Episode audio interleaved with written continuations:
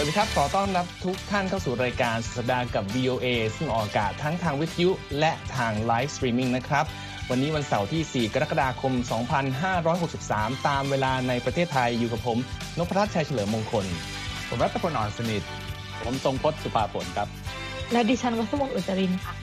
ครับตามเวลาในสหรัฐวันที่4กรกฎาคมถือเป็นวันสำคัญที่สุดวันหนึ่งสำหรับชาวอเมริกันนะครับในฐานะที่เป็นวันที่ประเทศสหรัฐอเมริกาก่อกำเนิดขึ้นอย่างเต็มตัวและสุดสัปดาห์นี้เป็นช่วงเวลาที่ควรมีการเฉลิมฉลองอย่างยิ่งใหญ่ทั่วประเทศแต่วิกฤตการระบาดของโคโรนาไวรัสสายพันธุ์ใหม่และกระแสการเรียกร้องความเป็นธรรมให้กับคนผิวสีทำให้สถานการณ์ดูอึมครึมกว่าปกติโดยเช้าวันนี้เราจะไปติดตามประเด็นข่าวเหล่านี้นะครับเช่นเรื่องของยอดผู้ติดเชื้อโควิด -19 ทั่วโลกที่ทะยานแตะระดับ11ล้านรายแล้วหรือการเตรียมงานเฉลิมฉลองวันชาติสหรัฐโดยรัฐบาลของประธานาธิบดีโดนัลด์ทรัมป์และเรามีเกร็ดความรู้เกี่ยวกับประวัติวันนี้มาฝากกันนะครับนอกจากนั้นเราจะไปดูการเลือกปฏิบัติของคนผิวสีที่ต่างกันในสหรัฐกับการกำเนิดของมนุษย์กลุ่มหนึ่งซึ่งมีชื่ออะไรเราจะติดตามการรวมทั้งปฏิกิริยาของชาวฮอลลีวูดชาวบันเทิงและนักกีฬาที่มาสนับสนุนการต่อต้านการเหยียดสีผิวในสังคมสหรัฐนะครับทั้งหมดนี้ในรายการสุดสัปดาห์กับ VOA ครับ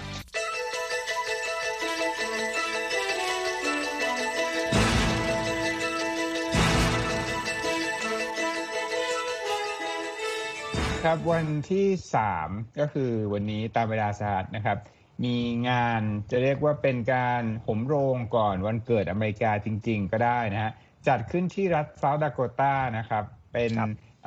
เทือกเขาที่เป็นที่รู้จักกันมารัชมอร์นั่นเองนะครับเป็นวนอุทยานมีการแกะสลักภูผาหินเป็นหน้าประธานาธิบดี4ท่านนะครับจอร์จวอชิงตันโทมัสเจฟเฟอร์สันเท็ดดี้รูสเวลต์แล้วก็อับราฮัมลินคอล์นสถานที่นี้เนี่ยถูกใช้เป็นการจัดงานโหมโรงก่อนวันชาติสหรัฐแล้วก็จะมีการยิงดอกไม้ไฟสวยงามประธานาธิบดีโดนัลด์ทรัมป์นี่สนับสนุนกิจกรรมนี้นะครับแล้วก็เดินทางไปด้วยตัวเองประเด็นของการจัดงานครั้งนี้มีอยู่2เรื่องด้วยกันนะฮะเรื่องแรกก็คือทางเจ้าหน้าที่วนอุทยานกังวลครับว่าดอกไม้ไฟเนี่ยจะทำให้ธรรมชาติได้รับผลกระทบนะฮะอาจจะเป็นทั้งสัตว์แล้วก็บรรยากาศที่อยู่ของสิ่งมีชีวิตต่างๆรวมทั้งอากาศแถวนั้นด้วยก็เลยทักท้วงมาตั้งแต่แรกแล้วแต่ว่าก็ยังเดินหน้าจัดอีกประเด็นหนึ่งก็คือว่าสถานที่ดังกล่าวนั้นก็อยู่ไม่ใกล้ไม่ไกลกับรูปปั้นหลายแห่งนะฮะเป็นอนุสาวรีย์ที่เป็นสิ่งล้ำลึกถึงเหตุการณ์ในอดีตที่ผูกโยงกับเรื่องการค้าทาสการเหยียดชนเชื้อชาติสีผิวก็เลยเป็นประเด็นว่าเมื่อประธานาธิบดีทรัมป์จะเดินทางไปที่มารัชมอร์การประท้วงเงานะฮะต่อต้านที่เกิดขึ้นตั้งแต่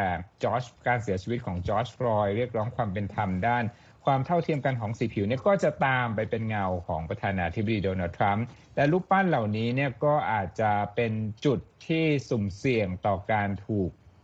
ทำลายอย่างที่เห็นมานะฮะเป็นการเดินขบวนเชิงสัญลักษณ์เจ้าหน้าที่ท้องถิ่นก็เลยต้องทำการรื้อถอนหรือว่าให้ความปลอดภัยรักษารูปปั้นเหล่านั้นไว้กันไว้ก่อนแก้นะฮะมีนักวิเคราะห์ได้มองไว้นะครับว่าทำไมถึงใช้มารัชมอร์เป็นสถานที่จัดงานวันเกิดวันชาติอเมริกานักวิเคราะห์บอกครับว่าน่าจะเป็นการส่งสัญญาณเชิงสัญลักษณ์ให้กับฐานเสียงของประธานาธิบดีโดนัลด์ทรัมป์ด้วยว่านี่คืออนุสรณ์สถานที่ยิ่งใหญ่แล้วก็ถ้าจะมองว่าเป็นอนุสาวรีย์ที่ใหญ่มากที่สุดแห่งหนึ่งของอเมริกาก็ว่าได้ก็ส่งสัญญาณไปว่าผู้นำสหรัฐนั้นต้องการที่จะเฉลิมฉลองแล้วก็รำลึกถึงความยิ่งใหญ่ในลักษณะนี้สู่ฐานเสียงของตนครับครับก็เป็นประเด็นที่ไม่ทราบว่าผู้ที่ประท้วงจะมีปฏิกิริยายังไงนะครับแต่เรามาโฟกัสกันเรื่องของการเฉลิมฉลองวันชาติสหรัฐกันในช่วงนี้ก่อนละกันเพราะหลายคนคุ้นเคยนะครับ4กรกฎาคมของทุกปีหลายคนรู้จักกันในชื่อ Independence Day ซึ่งเป็นวันหยุดประจำปีตั้งแต่ปี 1941 เป็นต้นมานะครับตามข้อมูลของเว็บไซต์ history.com ระบุว่าความจริงนะครับการฉลองวันประกาศอิสรภาพของสหรัฐเนี่ยเริ่มต้นมาตั้งแต่เมื่อศตวรรษที่18นะครับตั้งแต่วันที่2กรกฎาคมคศ1776หรือเมื่อ244ปีที่แล้วนะครับ มีการประชุมของสภาภาคพื้นทวีปที่เรียกว่า Continental Congress หรือสภาฟิลาเดลเฟียครับมีการลงมติเห็นชอบให้ประกาศอิสรภาพของประเทศ2 วันต่อมาคือวันที่4 กรกฎาคมผู้แทนจากรัฐอาณานิคมของอังกฤษทั้ง13รัฐก็มาร่วมลงนามในประกาศอิสรภาพอย่างเป็นทางการโดยมีเอกสารสำคัญซึ่งร่างโดยโทมัสเจฟเฟอร์สันนะครับตั้งแต่ปี 1776 ต้นมาชาวอเมริกันก็มีการเฉลิมฉลองวันสำคัญนี้สืบเนื่องมาถึงปัจจุบันอย่างที่ทราบกันนะครับด้วยกิจกรรมมากมายทั้งการจุดพลุดอกไม้ไฟมีการเดินขบวนพาเหรดมีการแสดงคอนเสิร์ตต่างๆมีการร่วมวงรับประทานอาหารของสมาชิกในครอบครัวหรือเพื่อนฝูงโดยเฉพาะอาหารต้องเป็นบาร์บีคิวซึ่งทำให้ทุกคนได้มารวมตัวกันแล้วก็เฉลิมฉลองในวันนี้กันแต่ประวัติเนี่ยคุณรัตพลมีข้อมูลมากกว่านะครับย้อนกลับไปนิดนึงครับ4กรกฎาคม1776นั่นก็คือบทสรุปนะฮะของการเคลื่อนไหวเพื่อเรียกร้องความเป็นอิสรภาพก่อนหน้านั้นปีกว่าๆเมษายน1775รัฐต่างๆเนี่ยเริ่มแสดงความอยากจะเป็นอิสระจากอังกฤษนะฮะก็เลยเดินกระบวนการทางการเมืองจนถึงวันประชุมสภาวันที่6มิถุนายน1776ก็เริ่มที่จะมีกระบวนการทางการเมืองนะฮะอภิปรายในสภาโดยผู้ยื่นญัตติก็คือ Richard Henry Lee นะครับเหตุการณ์นี้เกิดขึ้นที่เมืองฟิลาเดลเฟียนะครับตัวแทนจากรัฐเวอร์จิเนียผู้นี้เสนอญัตติแล้วก็มีการอภิปรายอย่างดุเดือดกินเวลาไปจนในที่สุดนั้นก็สามารถลงมติเห็นชอบได้วันที่2กรกฎาคมแต่ว่ามีการประกาศอย่างเป็นทางการให้วันที่4กรกฎาคมนั้นเป็นวันชาติสหรัฐตั้งแต่นั้นเป็นต้นมาครับครับแต่ว่าจริงๆแล้วการเฉลิมฉลองในช่วงนั้นมันไม่ได้เป็นแบบเหมือนปัจจุบันนะครับเพราะว่าถ้าเรามองย้อนกลับไปก่อนจะมีสงครามปฏิวัติอเมริกันซึ่งเป็นจุดจบของทุกๆอย่างนะครับที่ปัญหามาเริ่มตั้งประเทศสหรัฐอเมริกากันเนี่ยประชาชนในรัฐอาณานิคมต่างๆจะฉลองเรียกว่าวันเฉลิมพระชนมพรรษาขององค์กษัตริย์ของอังกฤษซึ่งเป็นประมุขของรัฐอาณานิคมมากกว่าด้วยการสั่นระฆังมีการร่วมงานแสดงชุมนุมรอบกองไฟมีการร่วมขบวนแห่ต่างๆกันจนกระทั่งถึงปี1776ซึ่งเป็นปีที่สำคัญในการเปลี่ยนแปลงมาเป็นอิสรภาพของสหรัฐงานรื่นเริงนี้เปลี่ยนสภาพไปเป็นงานที่ค่อนข้างจะแปลกนิดนึงคือมีการจำลองงานพระราชพิธีพระบรมศพของพระเจ้าจอร์จที่3แทนก่อนที่จะเปลี่ยนแปลงรูปแบบให้มันเป็นรูปแบบที่รื่นเริงอย่างที่เล่าไปก่อนหน้านี้นะครับมีการจุดพลุมีการแสดงคอนเสิร์ตเลยมากมายนะครับครับ1776คือเป็นการประกาศนะครับ1777เริ่มจุดดอกไม้ไฟละที่ฟิลาเดลเฟียนะครับแล้วก็มีการฉลองแบบการยิงปืนใหญ่13ครั้งเพื่อเป็นเกียรติแก่รัฐอาณานิคม13แห่งนะฮะแล้วก็ต่อจากนั้นก็มีจุดดอกไม้ไฟเป็นเวลาต่อมาครับครับแต่จะบอกว่าประเพณีความรักชาติชาวอเมริกันก็เริ่มต้นอย่างกว้างขวางหลังจากปี 1812 มาต้นไปนะครับช่วงที่สหรัฐเผชิญหน้ากับอังกฤษอยู่มีสงครามชื่อสงคราม ปี 1812 นะครับแต่การประกาศในวันที่4กรกฎาคมเป็นวันหยุดแห่งชาติเนี่ยจริงเกิดขึ้นเมื่อปี 1870 โดยสภาคองเกรสเท่านั้นนะครับหลายปีหลังจากนั้นความสำคัญวันหยุดต่างๆของสหรัฐเนี่ยดูจะไม่ค่อยมีความสำคัญในแง่ของการเมืองนักยกเว้นวันที่4กรกฎาคมนี้นะครับยังเป็นวันสำคัญเป็นวันที่เป็นสัญลักษณ์ของความรักชาติอย่างไม่เสื่อมคลายนะครับซึ่งครับก็เห็นคุณนพรัตน์ใส่ชุดก็มันก็เห็นบรรยากาศหนึ่งนะฮะก่อนที่จะถือว่าเป็นโหมโรงหนึ่งเหมือนกันของการฉลองวันชาติวันนี้ยังไม่ใช่วันตรงนะฮะพรุ่งนี้ที่อเมริกาถึงจะเป็นวันตรงและพรุ่งนี้ด้วยที่ทำเนียบขาวครับจะมีการฉลองเรียกว่าประธานาธิบดีโดนัลด์ทรัมป์เนี่ยกลับมาจากมารัสมอลแล้วก็จะเปิดบ้านเลี้ยงผู้คนนะเป็นงานฉลองใหญ่กินเลี้ยงครั้งแรกตั้งแต่โควิดระบาดหนักในอเมริกาเลยทีเดียวก็มีคนสังเกตว่าแล้วจะทำยังไงเรื่อง social distancing นะฮะทำเนียบขาวจะเอาผู้ที่เป็นแขกซึ่งก็จะเป็นแพทย์พยาบาลผู้รักษากฎหมายแล้วก็คนทำงานบรรเทาสาธารณภัยฉุกเฉินเอามาอยู่รวมกันเขาบอกว่าตัวสำนักโฆษกบอกนะว่าจะมีการรักษาเรื่องการรักษาระยะห่างให้ปลอดภัยแถมนะฮะผู้ที่เข้าร่วมงานนั้นก็จะได้อาจจะเป็นถุงดูแลตนเองซึ่งในนั้นก็จะมีหน้ากากมีเจลล้างมือแล้วก็มีไวป์นะฮะเพื่อความปลอดภัยฆ่าเชื้อโรค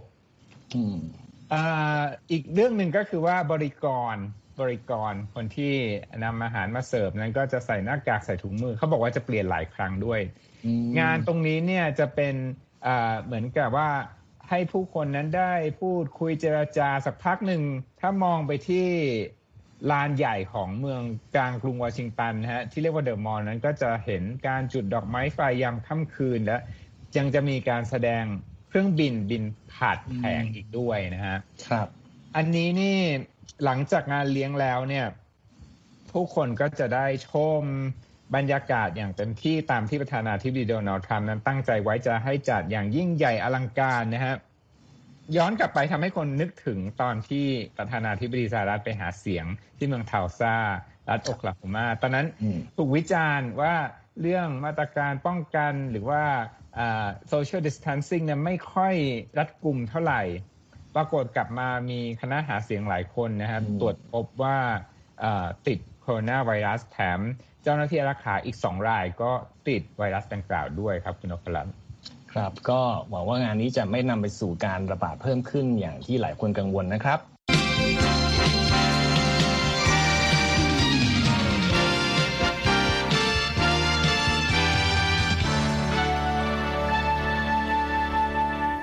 ตอนนี้ท่านผู้ชมและท่านผู้ฟังนะครับอยู่กับเราสุดสัปดาห์กับ VOA เรามีรายงานต่างๆน่าสนใจมากมายมานำเสนอนะครับประเด็นถัดไปเป็นเรื่องที่เริ่มขยับไปทางประเด็นสังคมของที่สหรัฐนะครับมีกำเนิดมนุษย์กลุ่มใหม่ใช้คำนี้ละกันที่เป็นที่คุ้นตาของชาวอเมริกันมากขึ้นบางคนอาจเคยเห็นบางอย่างมาแล้วคุณทรงพจน์มีรายละเอียดนะครับเขาเรียกกันว่าอะไรลักษณะอย่างไรนะครับครับก็เป็นชื่อนะฮะชื่อเนี่ยเราคงเคยได้ยินบ่อยๆนะครับคือชื่อแคเรนเป็นชื่อสตรีผิวขาวที่มีชื่อนี้ใช้ชื่อนี้กันเยอะนะฮะหลังๆเนี่ยคำว่าแคเรนเนี่ยถูกนำมาพูดถึงมากขึ้นในสื่อสังคมออนไลน์นะฮะใครที่ดูวิดีโอต่างๆชอบดูวิดีโอแบบเรียลิตี้ที่ถ่ายจากมือถือคงจะเคยได้ยินแล้วก็คงจะเคยเห็นว่ามีคนพูดถึงคำว่าแคเรนมากขึ้นนะครับเพราะว่าตอนนี้คำนี้ได้ถูกนำมาใช้ในลักษณะของคำแสลงที่หมายถึงการเรียกสตรีวัยกลางคนผิวขาวที่มีพฤติกรรมก้าวร้าวแล้วก็ลักษณะละเมิดหรือล่วงเกินผู้อื่นไม่ว่าจะเป็นทางวาจาหรือว่าทางการกระทำนะฮะโดยเฉพาะอย่างยิ่งตอนนี้เนี่ยเป็นที่จับตามองก็คือมีลักษณะของการเลือกปฏิบัติทางผิวสีร่วมด้วยนะครับก็เลยถูกนำมาเรียกรวมๆว่าเป็นแคเรนนะฮะถ้าเป็นผู้ชายก็จะเป็นเควินหรือเคมนะฮะก็ถ้าจะนึกถึงคำที่เมืองไทยที่ใกล้เคียงที่สุดเท่าที่ผมจะนึกได้ก็คือมนุษย์ป้าอะไรอย่างเงี้ยนะครับมนุษย์ป้ามนุษย์ลุงแต่ว่าถ้าทางแบบลักษณะการปฏิบัติตัวของคนกลุ่มนี้ในอเมริกาดูจะค่อนข้างรุนแรงกว่าเราเห็นคลิปบางอย่างมากแล้วใช่ไหมครับที่คุณสมพลเล่าใช่ครับคลิปหลายๆคนที่ดูคลิปนะฮะเท่าที่จำได้จะยกตัวอย่างมาสักสองสามอย่างนะฮะมีคลิปที่สตรีผิวขาวที่รัฐนิวยอร์กชื่อว่าเอมี่คูเปอร์ที่เขาตะคอกแล้วก็ใช้วาจาก้าวร้าวต่อชายผิวสีที่มีชื่อว่าคริสเตียนคูเปอร์นะฮะสองคนนี้นามสกุลเหมือนกันแต่ว่าไม่ได้มีความเกี่ยวข้องกันนะครับคริสเตียนเนี่ยพยายามที่จะเตือนให้เอมี่ใส่สายจูงสุนัขในเขตของเซ็นทรัลพาร์คในส่วนที่ห้ามปล่อยสุนัขวิ่งเล่นเองจะต้องมีสายจูงแต่ว่าไม่พอใจเอมี่คูเปอร์นี่ก็เลยตะคอกใส่แล้วก็โทรศัพท์เรียกตำรวจบอกว่ามีชายผิวสีที่พยายามที่จะคุกคามเธอก็กลายเป็นวิดีโอไวรัลในโลกออนไลน์แล้วก็มีคนเรียกเอมี่ว่าแคเรนเป็นวิดีโอหนึ่งที่หลายๆคนได้เห็นแล้วก็นึกถึงคำว่าแคเรนก็จะนึกถึงเอมี่คูเปอร์เป็นอันแรกนะฮะวิดีโออื่นๆก็จะมีวิดีโอชิ้นหนึ่งที่สตรีผิวขาวหลายคนที่รัฐฟลอริดากล่าวกับเจ้าหน้าที่ส่วนท้องถิ่นเรื่องที่พวกเธอเนี่ยไม่ต้องการที่จะสวมหน้ากากในที่สาธารณะก็จะใช้วาจาที่ค่อนข้างที่จะก้าวร้าวไม่สุภาพหลายๆอย่างนะฮะครับแล้วก็จะมีวิดีโอในลักษณะนี้อีกหลายชิ้นเลยที่เป็นสตรีผิวขาววัยกลางคนที่ไม่ยอมใส่หน้ากากและพยายามที่จะเข้าไปซื้อสินค้าเข้าร้านค้าแต่ว่าจะถูกกันไม่ให้เข้าตามกฎเกณฑ์ของร้านค้าต่างๆก็จะมีอาการก้าวร้าวแล้วก็จะเกรี้ยวกราดนะฮะล่าสุดเมื่อเร็วๆนี้ไม่กี่วันก่อนก็จะมีสตรีผิวขาวกับผู้ชายผิวขาวอีกหนึ่งคนนะครับถือปืนแล้วก็จ่อไปที่กลุ่มผู้ประท้วง Black Lives Matter ที่เดินประท้วงเพื่อที่จะไปยังบ้านของนายกเทศมนตรีของเมืองเซนต์หลุยส์นะครับแต่ว่าไปผ่านในพื้นที่ที่เป็นเขตบ้านของพวกเขานะครับทั้งสองคนนี้เขาก็เลยยกปืนขึ้นมาขู่อันนั้นก็เป็นอีกตัวอย่างหนึ่งของสิ่งที่ ในโลกออนไลน์เขาเรียกกันว่าแคเรนนะฮะครับเสริมส่งท้ายในช่วงนี้นะครับก็อ่านมาเจอพบว่าเขาบอกว่าการที่เผชิญหน้าคนกลุ่มนี้ถ้าเจอจริงๆสิ่งเราควรทำคือนิ่งไว้ก่อนอย่าไปตอบโต้เพราะคนกลุ่มนี้ยิ่งพูดกลับหรือยิ่งเตือนก็ยิ่งจะแรงกลับไม่มีทางลดลงแต่คงต้องมีการมองไว้นะครับว่าเขาอาจจะมีปัญหาทางสุขภาพจิตหรือถ้าดูง่ายสุดคือเมาอยู่หรือเปล่าก็ไม่ทราบแต่ก็เป็นปรากฏการณ์ที่เราเห็นกันแถวนี้มากขึ้นก็รับทราบกันไว้ว่าถ้าเกิดเจอก็จะได้ไม่แปลกใจนะครับครับเดี๋ยวขอเสริมนิดนึงเพราะว่าในขณะเดียวกันก็มีการพูดถึงความเห็นที่พูดถึงคนกลุ่มนี้เหมือนกันบอกว่าบางทีเนี่ยการแสดงความเห็นก็ไปในลักษณะที่รุนแรงหรือไม่เหมาะสมเกินไปหยาบคายเกินไปหรือเปล่าหรือไม่บางทีก็อาจจะไปคุกคามทางเพศต่อคนที่ถูกเรียกว่าแคเรนเหล่านี้หรือเปล่าอันนี้ก็เป็นเรื่องที่น่าคิดเป็น2ด้านครับต้องมอง2มุมนะครับครับผม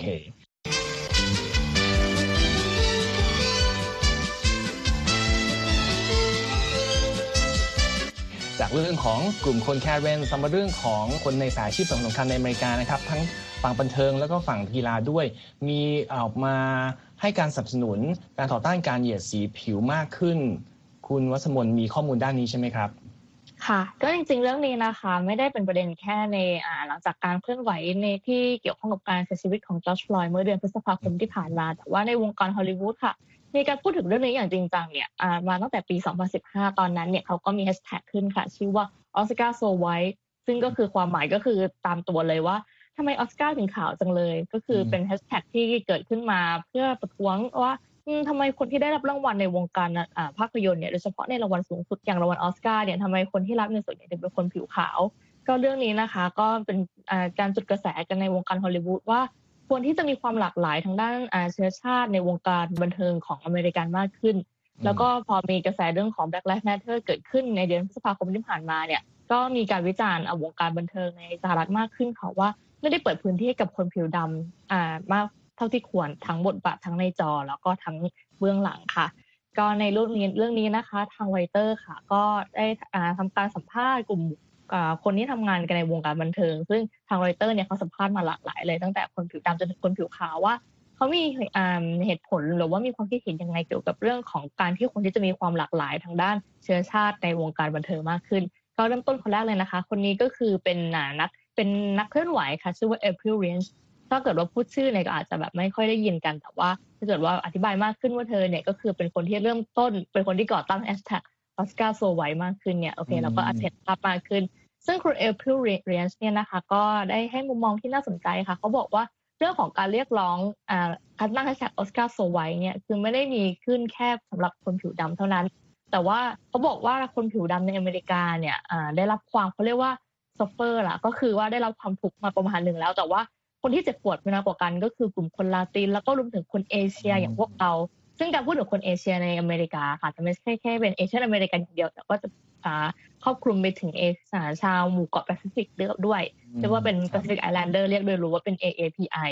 เขาก็บอกว่าการเคลื่อนไหวออสการ์โซไวท์เนี่ยนะคะก็หวังว่าจะเป็นการเรียกร้องพื้นที่ให้กับคนทุกเชื้อชาติทุกสีผิวเนี่ยให้มี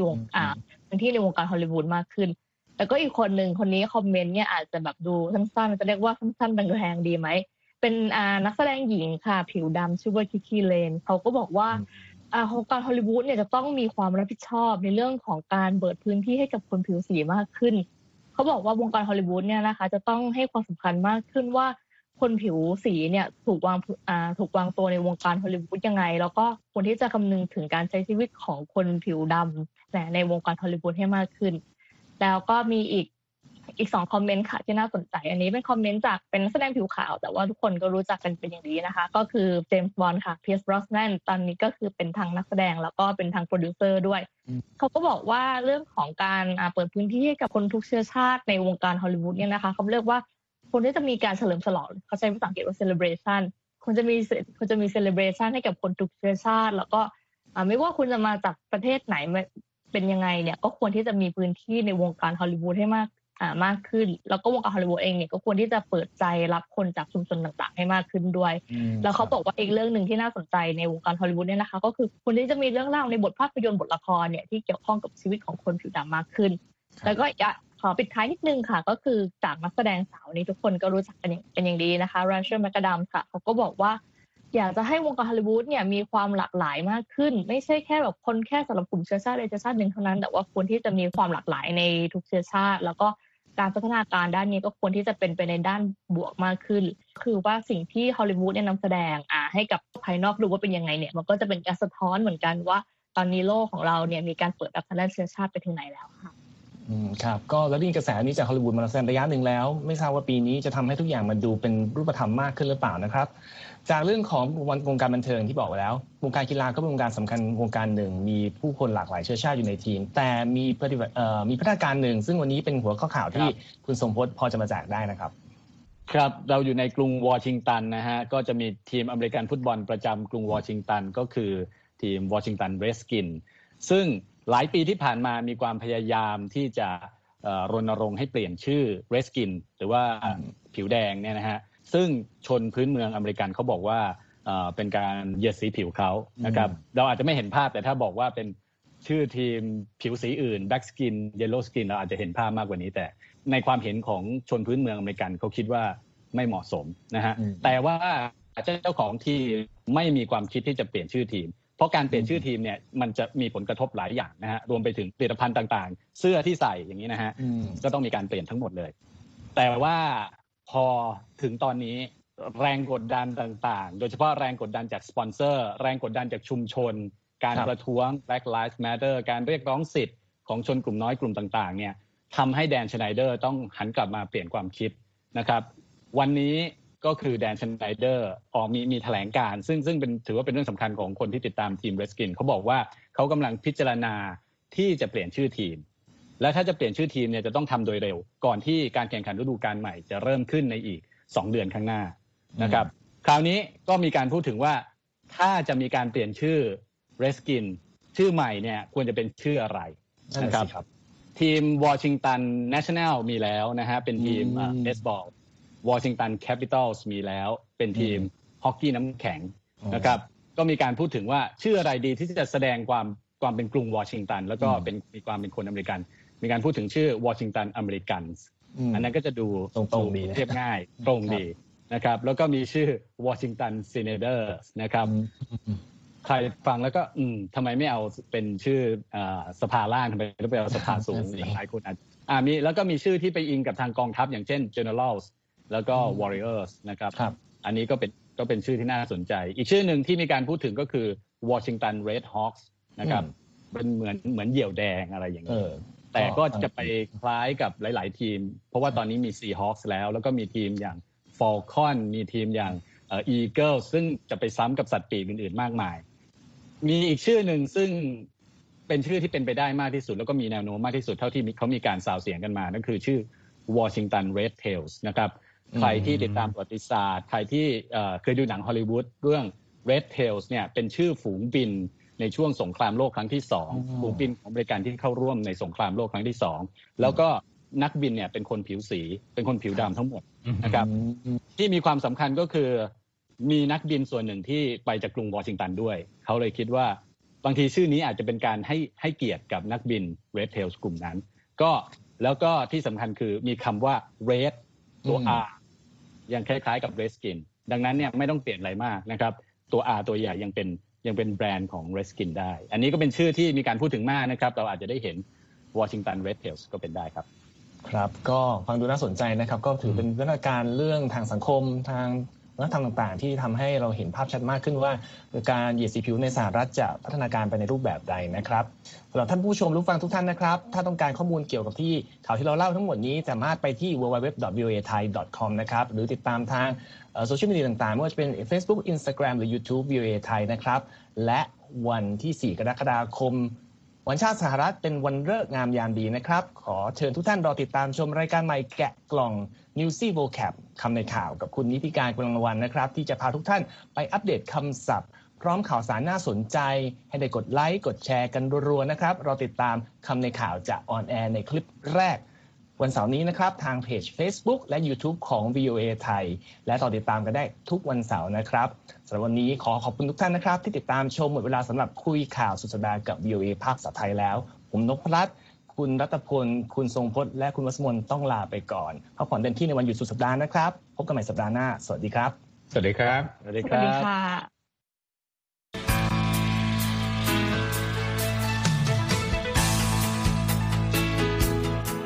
ครับและที่จบไปก็คือรายการจาก Voice of America ภาคภาษาไทยหากคุณผู้ฟังต้องการฟังรายการในวันนี้อีกครั้งสามารถเข้าไปได้ที่เว็บไซต์ voathai.com และคลิกที่โปรแกรมของเราครับ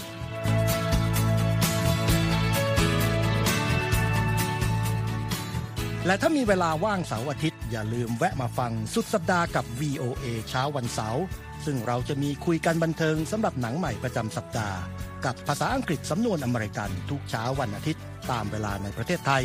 ติดตามฟังย้อนหลังได้จากเว็บไซต์ของเราเช่นกันครับ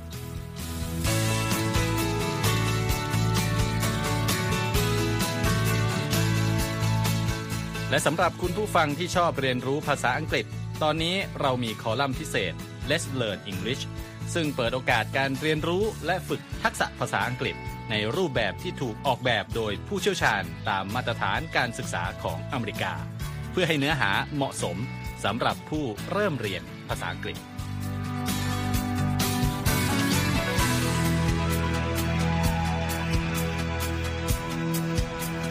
ครับเรายังมีวิดีโอที่จัดทำขึ้นเป็นพิเศษสะท้อนเรื่องราวหลากหลายตั้งแต่ชีวิตคนไทยในสหรัฐไปจนถึงเหตุการณ์สำคัญต่างๆที่เกิดขึ้นในอเมริกามาเสนอเป็นประจำซึ่งติดตามได้ทั้งทางเว็บไซต์ voathai.com Facebook และ YouTube VOA Thai ครับ